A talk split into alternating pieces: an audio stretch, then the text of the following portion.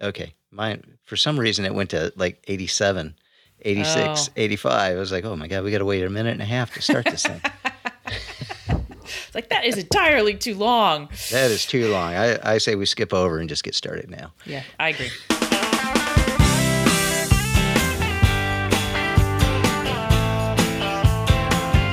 Welcome to the Geek in Review, the podcast focused on innovative and creative ideas in the legal industry. I'm Marlene Gebauer. And I'm Greg Lambert.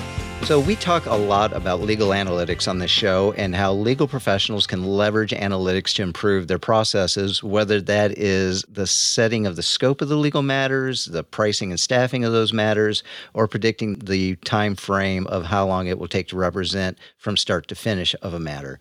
And we brought in one of the godfathers, He made us an offer we couldn't refuse. One of the godfathers of legal analytics to the show today with Karl Harris from Lex Machina. We get nice and geeky as we talk with Karl about how he found his way to create an analytics platform and what he and Lex Machina are planning as they become more embedded in the overall structure of Lexis's legal research platform. I also wanted to wish everyone a happy International Women's Day. When we started the podcast, one of our goals was to highlight voices that aren't often heard in the legal innovation space. So, you know, you did a quick tabulation, and we have had 76 women on the podcast. Yeah. Um, I'm very happy about that number, and I look to increase it as we continue the series. So, thank you to all of our female guests and allies. So stick around for the discussion with Karl Harris, but for now, let's get to this week's information inspirations. Our friends Jon Greenblatt and Bryan Parker from Legal Innovators have a, this just absolutely fantastic episode on their new podcast, The Law in Black and White. This week, they have former ABA president and a partner at your firm, Marlene, uh, Yes. Paulette Brown. Yes, she she heads our diversity and inclusion uh, efforts at uh, at Locke Lord. I just can't tell you how much I loved this interview and just the honesty and insights that uh, Paulette just lays out there for everyone to hear. Wasn't she great? yeah, she is great. So she shares her experience of being a black woman in a big law setting and how she's helped the ABA address the problems of race in the legal industry. But most of all, she talks about her life experience. And while black women in law firms are not a monolith by any stretch of the imagination, but despite years of trying to understand the barriers to success placed in front of women of color, the advancements are practically zero over the past 20 years. And I listened to this when I was uh, in the car with my wife, and she was just nodding along as Paulette Brown was talking with Bryan and Jon about some of the issues that she's faced over the years. So it's just an absolute must listen to the episode if you want a better understanding of, of race, gender, and success in the legal industry. You know, it was absolutely great, and of course, you beat me to this inspiration. but I did reach out to Paulette to let her know how much I enjoyed her interview and that we were using it as part of the inspirations for the pod this week. From the annals of COVID related inspirations, I give you the distributed model of law firms. Now, Da-da-dum. I'm I'm actually a little sad that we have not attributed a shape to this, but I guess that's just for individual lawyers. So the distributed model law firms, Greg, are becoming a bit of a thing lately. The distributed model firms are virtual and they calculate their pay based on formulas based on billing and origination. They don't do capital calls and they have no way to administratively slash salaries as many big law firms have done to preserve cash. And they don't have the overhead of real estate and much staff. And their first commitment is to pay partners and then they pay for the firm based on what's left over. So, of course, if there's a risk if the work dries up, you know, but uh, there's been a great deal of interest from big law attorneys looking for a change. FisherBroyles is one example of a distributed model law firm. Uh, it has almost become an AmLaw 200 firm, actually. So the firm says it brought in 91.25 million in 2019 revenue. Now that's just 10 million shy of where the AmLaw rankings placed the 200th law firm in the country last year. Uh, the firm has hired 38 partners since the start of June 2019 and expects to hire another 35 partners by the end of 2020. In May, lateral new hires were from Davis Polk and Wardwell, DLA Piper, Seyfarth Shaw. And it seems these models attract more than just the lone wolf types, you know, who manage their own clients' work. Uh, at the Potomac Law Firm, about 35% of the firm revenue is generated by lawyers handling work on behalf of partners' clients. Now, in terms of compensations, the lawyers are paid in total about 70 to 80% of the firm revenue. Rainmakers get 20 to 30% for work they originate, and lawyers who do the work earn between 40 and 52% of the revenue. This seems to shatter all the myths we hear about the need for the big law model to handle big law matters. Uh, the talent's making the move, and it may not be long before the clients follow. Now, you know, if they would only consider profit sharing for staff. Well, Marlene, we are right at the one year mark of the you know work from home phase of COVID. so, mm-hmm.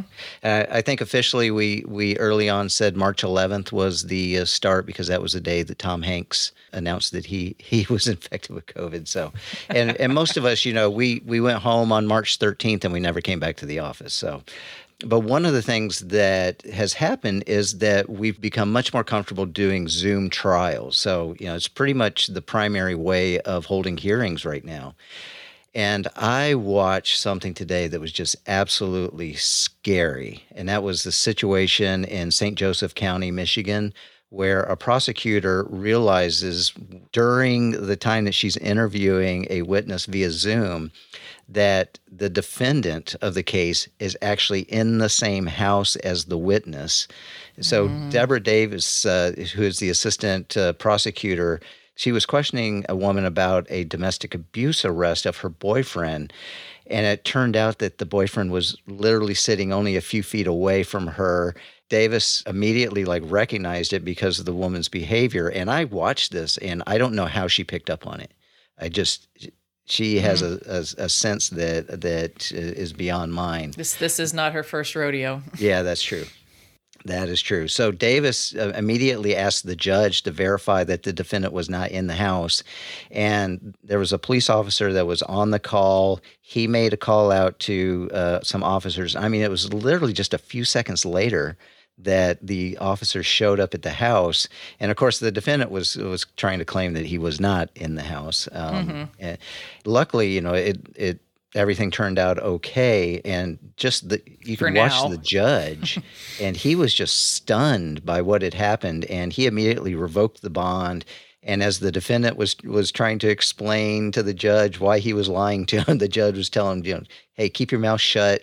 You know you're in a hole now and first thing you need to do is stop digging a, a deeper hole so but there you know there's just things that you don't think about happening when you can't control the environment of a trial and you know I will tell you that I was watching this thing and it had me on the edge of my seat, you know, more than most horror or thriller films that I've watched in a long time. And I, I can tell you right right now that uh, Deborah Davis is the absolute hero of the story.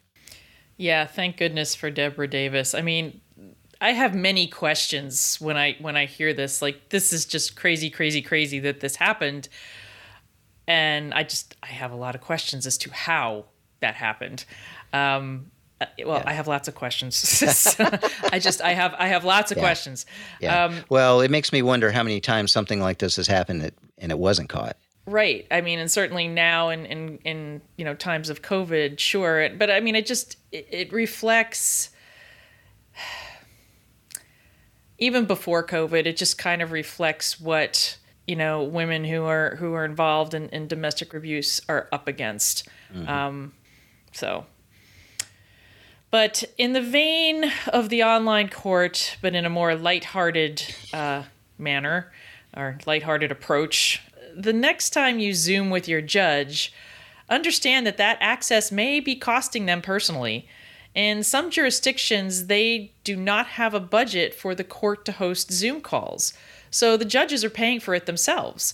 So, talk about an access to justice problem. I mean, even the judges can't get on the Zoom calls to, to hear things. Um, you know, and I'm I'm honestly I'm having a hard time understanding this because you know, couldn't some budgeted money, you know, for things like parking and other court related expenses, you know, be shifted for a remote video platform?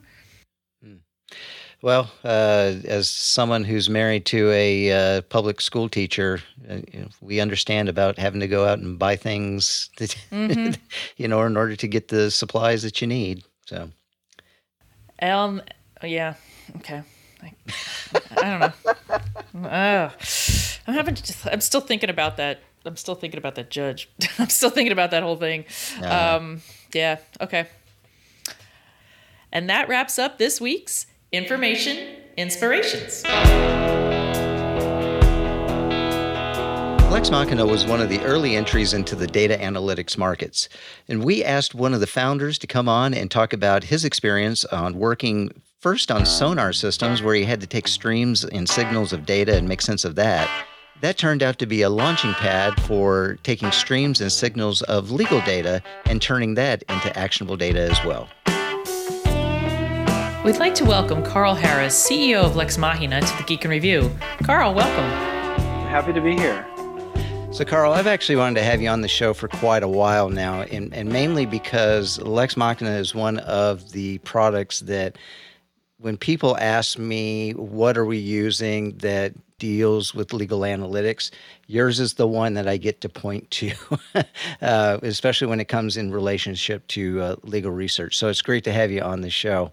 But before we dive into the analytics portion of the conversation, would you just mind just giving us a little bit of the history about yourself and how you ended up running a legal analytics company? Because I'm, I'm sure that you decided that's what you wanted to do when you were young, right? You know, you, you were five years old and you're like, that's what I'm going to do. That's right. My uh, poster on my preschool wall said, I want to run a legal analytics company. Um, no, just kidding. Um, yeah, so it, it's a it's a good question and a fun one to talk about. So um, when I kind of talk about my journey towards coming to a legal analytics company, I think about – kind of three different moving pieces that kind of put me in this uh, in this area. So one is a background in product and engineering. The second is background in entrepreneurship, and then the third is of course legal. In terms of product and engineering, so my you know first couple jobs were as an actual software engineer. So I used to spend my day all day every day writing code. So the first thing I did was actually a really fun job is I uh, built sonar systems uh, for submarines which is really cool. It's a sciencey job, lots of distributed computing, lots of signal uh, processing, and then to kind of plant the seed for later. Really, ultimately, a sonar is all about data processing and analysis. It's about taking streams and signals and trying to make sense of them in a way that uh, a little different, you know, so you don't run into things and such like that. Uh, but it is actually um, about data analysis. And then, um, you know, kind of the entrepreneurship angle. So, you know, before Lex Machina, um, I was part of the founding team of a company called Flurry, which ultimately was a mobile analytics company. And so the story there is, you know, if uh, you think about using your phone or, or any other mobile device, you know, Flurry can be embedded in those applications to help developers understand how people are using their product, what are the kind of the click flows, and what is basic usage data for how people are using a mobile app. So a good kind of example is let's say you're a game developer and you're spending all of your time on level four, five, and six development, but Flurry's mobile analytics comes in and says, hey, none of your users play your game past level two. So really should be focusing on keeping people in the game rather than working on those other levels. And so that was a you know my first kind of entrepreneur uh, entrepreneurial experience. That company was acquired by Yahoo. And then the third component is legal. So I have been to law school. I was an intern um, We're at sorry. a law firm. it's the least fun part of the story. No, I'm just kidding. I, I actually really like. No, you're uh, not really. we know. We know. yeah. So I liked law school. Loved learning about the law, and you know, kind of those pieces coming together. Like my background as a software developer, um, as an entrepreneur, and then knowing, um, having this insight into the legal space from law school and from briefly working as a summer intern at a law firm. That's kind of my triangulation for how I came into legal analytics. Okay. Well, Karl, you were that you were that person I sat next to in class, so that uh, I could just elbow and get the answer from.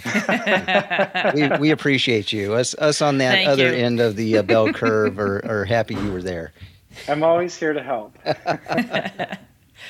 So, Karl, we've heard from a number of guests over the years of the importance of legal analytics in law firms and how legal analytics is a hot employment opportunity for those looking for new work. How are you seeing law firms uh, leveraging data analytics in their practice? Yeah, it's a great question. And so, you know, kind of the big picture uh, answer for that is, you know, law firms are leveraging data analytics in their practice in, in kind of all facets. You know, to break it down into the most simple kind of components, if you think about a law firm, they kind of do two things. Number one is you try to get clients, keep clients happy, and then number two is you try to win their cases and get get good outcomes for them. Um, you know, whether that be in litigation or, or M&A or whatnot. So getting clients and uh, getting good outcomes for them. Make and it so sound for, simple. So easy. So if easy. Only, yes, if only everything was so simple. And so data and analytics from Lex Machina is really about those two things. It's winning business and winning cases. So like for example, in Lex Machina, you can use it to uh, for a law firm to kind of showcase your particular expertise. You know, how much experience do you have in front of this judge? How much experience do you have working with this opposing counsel or how much experience do you have in this particular industry or space to kind of prove with data why why you're the right firm or attorney for a particular matter. And then on that kind of second component about winning cases you can use analytics to figure out um, what should your strategy be given your current situation? Like in past cases like yours at this point what produce winning outcomes what produce losing outcomes? And you can use that with data to help produ- uh, to help produce winning strategy as well. So those are great examples but I'm, I'm wondering if you can share with us what is what is the most creative um, example that you've you've heard just you know i don't mean to put you on the spot but it's just sure. like what's the most you know outside of the norm type of thing you've heard people doing with it? Well, I think, um, well, three kind of things come to mind. One is something that it maybe not be that fun creatively, but something we never anticipated, which is that lateral hiring is an important use case for Lex Machina. And you can do that for kind of a couple different things. One is, like I said, you can take a look at an actual attorney's track record with data and things like that. But number two is you can uh, do a conflicts analysis, you know, kind of right up front by going and looking and seeing, you know, who is this person represented, who they worked with, who they worked against. And so using analytics for that whole lateral hiring, both in terms of like selecting the right people and also, you know, kind of doing like a pre-conflicts check is something that we never anticipated, but which turns out to be popular. Another thing that I think is quite creative and is a is kind of a growing industry now is the use of analytics for litigation finance. Like when we started Lex Machina, you know, it was kind of conceptual. It seemed like something that might be done, and people used uh, Lex Machina to evaluate p- potential litigation for companies that you might be an investor in, but to actually be like a fund that finances litigation and actually invests in the outcome of litigations before those outcomes happen. That's new. That's a very fast growing industry. And I think that's something that's pretty creative um, and out of the box. And then the last one, kind of the third thing that I'll, I'll mention, this is actually a story maybe before legal analytics, but it's also fun to break down, you know, kind of how judges act based on like their current caseload or, you know, based on time of day and stuff like that. And one example, although it's not necessarily Lex Machina example, but something that I love to tell is somebody did some analysis on a particular judge and found that you do not want to be on the docket running up to lunch because judge gets hungry, maybe hangry, you might call it, and mm-hmm. you get bad mm-hmm. outcomes right before lunchtime. And all those things are kind of fun to talk about. A, a lot of us on the operation side of law firms are looking for you know some type of competitive advantage whether it's setting up our pricing teams uh, some type of knowledge management project management process improvement all of those. How are are the money makers you know or the people that look to make squeeze more profit out of a, a dollar of revenue um, how are they using your product to uh, accomplish that goal? Yeah it's a great question. You know and so when i think about kind of generating profit, there's kind of two sides to it. One, which you kind of referred to, which is controlling costs, but the other side is, you know, trying to bring in more revenue.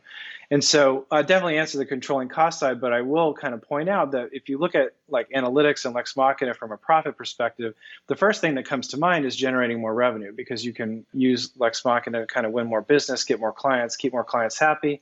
Happy clients send you more business, new clients send you new business And so managing to that kind of revenue side is uh, is an important component.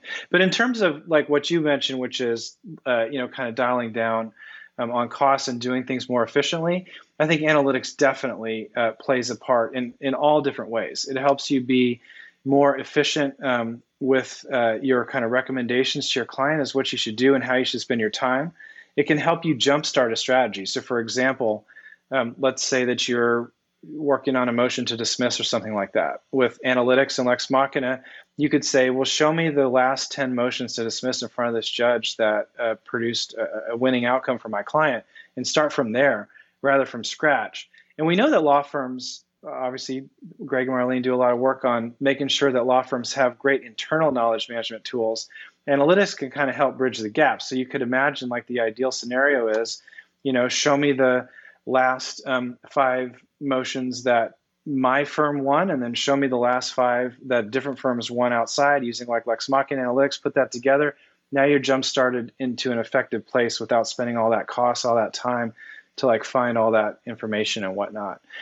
And I think one more thing, which is, you know, to your point, Greg, is one of the important things that I think we try to do with analytics is convey the message that analytics should be done on everything. It should be done on publicly available litigation data for federal and for state. It should be done on internal uh, data that you have inside your own law firms. And just finding the right information quickly and efficiently is a great lever for driving down cost, especially when it, you know, as as it's done by functions that you can't necessarily bill out directly to the client, which the firm's obviously internalizing those costs 100%. So recently, Lex Machina has integrated its platform into the overall structure of the new Lexis Plus platform. And I believe that Lexis Plus framed this integration as its fourth core pillar to the platform, uh, in addition to the legal research elements, practical guidance, and brief analysis features. So, how does this shift what Lex Machina's fourth pillar contributes to the other three pillars, and vice versa? Yeah. So we're, we're very excited about the Lexis Plus litigation analytics launch earlier this year. And you, you got it dialed. It's kind of that fourth pillar. And what I think it really signals is bringing legal analytics into the mainstream workflow of every single attorney that's doing work around litigation. You know, um, of those kind of four pillars that you mentioned, so the research, the practical guidance, the analytics, and the brief analysis, those are kind of in order of you know what have historically been the traditional workflows of attorneys. Like legal research has been around for hundreds of years right? You've always in a common law system you always got to find the controlling law in a certain scenario. Practical guidance is relatively new. I mean it's not that new um, but providing like practical guidance products to help walk you through certain workflows is, is relatively new certainly compared to legal research. And then brief analysis and litigation analytics are, are quite new and adding that, those as components into the core workflow of everyday legal work is what litigation analytics is all about in Lexis Plus. It's all about being able to make high level assessments about what's the behavior of judges, law firms, uh, and attorneys right in your existing workflow. And so maybe one more thing I'll add to that is, you know, kind of what it does for Lex Machina. So we've obviously we've grown a lot. Uh, we, we, have a lot more users than we did, uh, certainly in the early days. You know, working with the both of you. Um, but putting litigation analytics in Lexis Plus, which will ultimately have hundreds of thousands and millions of users, is a major milestone in putting analytics into the workflow of every single person that practices law. And I think that helps the practice and ultimately will help Lex Machina um, because when you get analytics embedded into the types of things that you do, you'll realize all these new use cases that maybe you didn't even know about, and you'll come to Lex Machina to do kind of those sophisticated things that we talked about. Karl, so I know Greg and I are, are quite familiar with uh, Lex Machina's capabilities uh, with federal court analytics. But of course, you know, you know, we always get the questions like, well, what about state court? What about state court? You know, we really need state courts. So are there any developments on your end regarding uh, state court analytics, which I know are a lot harder to do? Yes, um, they are harder to do, and the answer is yes. There are lots of good developments, which is that you know I would say our one of our core, if not our main core focus right now, is bringing more and more state court content into Lex Machina. And so, you know, l- let me just kind of talk about that in two different ways. So, one is, you know, you mentioned you're familiar with our um, kind of federal offering. And we've kind of reached a major milestone last year in that, uh, you know, all of the what we call kind of commercially viable cases in Pacer are in lex machina, which means all civil litigation, with the exception of, um, you know, like prisoner rights petitions and individual social security cases, which you know we'll eventually get to, but um, not a lot of large law firms are handling those types of cases. And so we feel like we've reached a major milestone for federal, and the next frontier is state.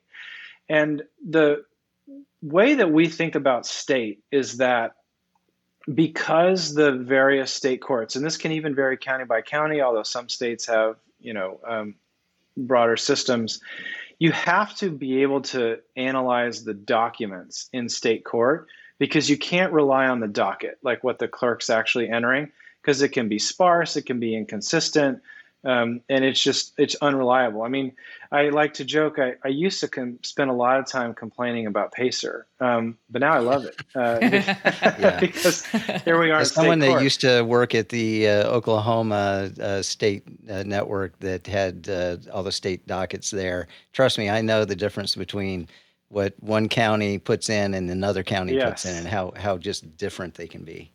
Exactly. Um, and to that point, the truth's in the documents, though. What actually gets filed um, as kind of like an order, you know, a, a brief or, or, a filing and stuff like that has the ground truth, both in terms of what happened, but also who was involved, right? The party's going to be listed in there, the law firm's going to be listed in there, and the attorney's going to be listed in there. And we now have the capability to process those state court documents in mass. And so we're focused on rolling out what we call the biggest kind of state courts, which is a focus on uh, counties that have um, over $80 billion in GDP and 1 million in population, which are kind of like the big commercial centers in the US. And we're focused on rolling those kind of state courts out at a clip of about one a month.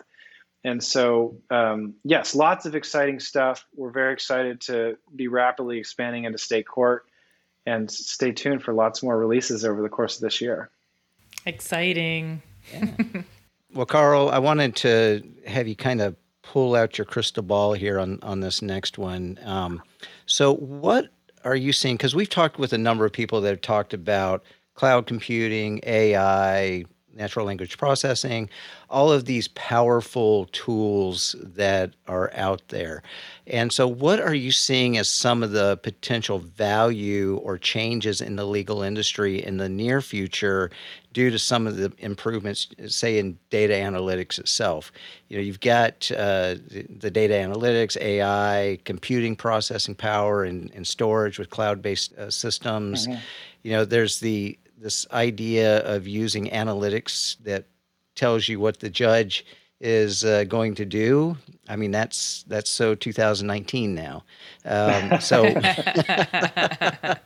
so what what's the next block to fall in in legal analytics, and and how intelligent and smart do you think the computing systems are going to be? Yeah, it's a great question and a really fun one um, to talk about. And I think that uh, you know, I might answer that kind of with with two kind of separate buckets. So one is, you know, you mentioned like trying to figure out what the judge is going to do. Is kind of like uh, 2019. I, I think that the where we're going to get to is a point where you can imagine like AI systems giving you advice about what you should do kind of at each step in your workflow. So for example, imagine like a, a soup to nuts scenario where you know you're trying to win business from a particular client and you're tool is like, well, hey, here's the things that you should co- showcase. Here is this particular prospective client's past litigation track record. Here were good outcomes they got. Here were bad outcomes that they got. Here were the law firms that they work with here. Here's the law firms they work with there. Here's what you should be telling them as to why you should be their particular client and kind of spoon feed you um, that.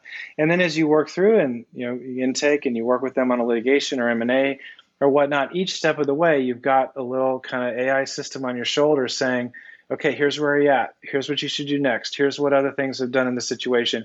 This kind of takes a more proactive approach in guiding you through the process than right now, where you kind of got to know, like, hey, here's my tools. Here's what I should be doing here. Here's the way I might use it there. You know, maybe you forget it. Like, it, it's only the law firms that are really great about kind of systematizing process that have widespread adoption of analytics and I think that um, moving the AI in the direction of more like a proactive assistant is kind of the next phase in getting that uh, integrated in, in folks' workflow. All right, so I'm I'm gonna say I'm just gonna mention Clippy here. I'm just I'm just for a second. I'm, gonna, I'm gonna go away. But no, I, I actually did have a, a point because I was thinking about what you were saying there, and you know, I, I, look at like Excel where they're sort of offering you suggested, you know, you have your data there and they're offering you suggested types of charts based on what you're trying mm-hmm. to do. So it's almost like, you know, what are you trying to do? And then it will, the system will go ahead and do that for you. Yeah. See, you did it differently. I, I was imagining a little AI devil on one shoulder and a little AI angel on the other. So. I like that. You got the competing uh, shoulder perches. But yes, uh, to your point, Marlene, that's exactly right. As opposed to, um, you know, right now where you're saying, well, I figure out what I want to do, and now I want to get the, the data to support this, or I want to use data to figure out what I should be doing. It's a system, it's just a more general analysis saying, like, hey, I want to win this person's business. And the system says, well, here's what you should do or I want to decide whether to write this particular motion to dismiss. System says, well, here's all the factors you should take into account, uh, et cetera, et cetera, et cetera. It's exactly what you mentioned, like with the Excel, uh, which is, hey, I want to compare two things. Well, why don't you try a pie chart? Why don't you try a bar chart? Like that, it's a great analogy. You know, one other thing that I might mention about this, since uh, you know it's kind of related to the topic, is, and Greg, maybe you and I have chatted about this in the in the past, but I like love the topic of are should people be afraid of mm. you know these AI systems you know like taking their job or uh, you know to your point about um, you know driving cost efficiencies and things like that. And ultimately my answer to that is you should not be afraid because when you think about like are we at a point where AI is going to replace like actually a legal mind or a lawyer? I mean the answer is no. But I do think that lawyers that use AI are going to replace lawyers that don't use AI so in that regard, it's it's not about like the AI is coming to take all your take your jobs, but it's going to be a component in a successful lawyer's toolkit in the in the subsequent years. Yeah, I can see that, and that that's kind of a common theme that we've talked with other people that that are using or developing AI tools it, they they give kind of the same answer. It's like for those who adjust, the world's going to be great. For those that that mm-hmm. think that they can they can work around it and not use it, uh, they've probably got another thing coming to them. So, and and I think what we've what we've also talked about, and and you know, I think what what we have found, you know, in our work is that as you show these types of tools and the capabilities to different people and, and they do start adopting them then they come up with well can it do this and can it do this and i want to do this and you know sometimes it can and sometimes it can't but it moves the conversation forward and, and so they find other uses and, and other ways and so there's there's more work actually as a result of, of being able to dig down and, and see things in a different way with the analytics that's right. When you can do new things, there are more things that you can do. that's right. That's a good. That's that's a good way of putting it. That's that's and that's a good um, way to wrap this up. I think. yes, it is. Well, Karl Harris, uh, we appreciate you taking the time to uh, come on and talk with us. Yeah, thanks, Greg. Thanks, Marlene. I, I enjoyed it. That was a lot of fun talking to Karl. Uh, you know, I'm glad we finally got him on. We, we've talked about it for, for a long time, and just yeah. his schedule never never allowed it. So that was good. And I, I you know, I love that he was he was willing to. Uh, he was game to to talk about like you know what are some of the really odd things that that we're talking about because uh, you know those are the things I think people want to hear and kind of have that aha moment. It's like oh yeah, I never thought about that. You know. Mm-hmm. Mm-hmm. Yeah, and it was uh, you know it's really interesting to see how they're embedding the new prod or well I mean uh, obviously Lex Machina has been around probably almost 10 years now yeah. at least and getting it embedded into Lexis and Lexis Plus you know there's a, a lot of interesting things on the horizon for them. But I have to go back to something he said at the very beginning, and that was uh, when he worked uh, one for a, a, Flurry. One, it, it made me uh, hungry for a, an ice cream from Dairy. I was going to say, I'm like, mm, Flurries.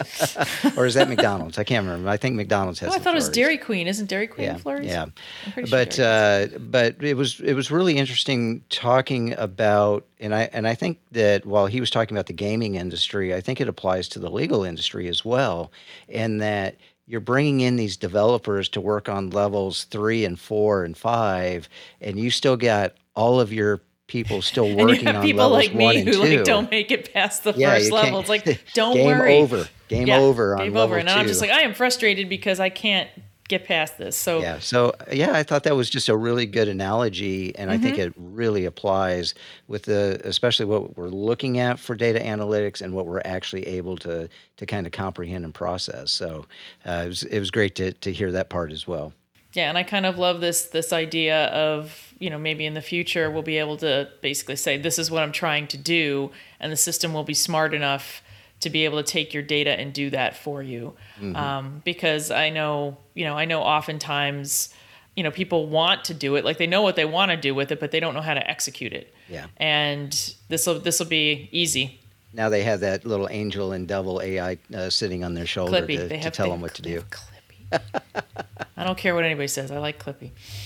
I miss him. I miss him. Oh, all right. Well, thanks again to Karl Harris uh, from Lex Machina for taking the time to talk with us. Thank you, Karl. Before we go, we want to remind listeners to take the time to subscribe on Apple Podcasts, Spotify, or wherever you listen to podcasts. Rate and review us as well. If you have comments about today's show or suggestions for a future show, you can reach us on Twitter at, at GebauerM or at Glambert, or you can call the Geek in Review hotline at 713 487 7270, or email us at geekinreviewpodcast at gmail.com. As always, the music you hear is from Jerry David DeCicca. Thanks, Jerry. Yeah, thanks, Jerry. All right, Marlene, I will talk with you later. Okay, bye bye.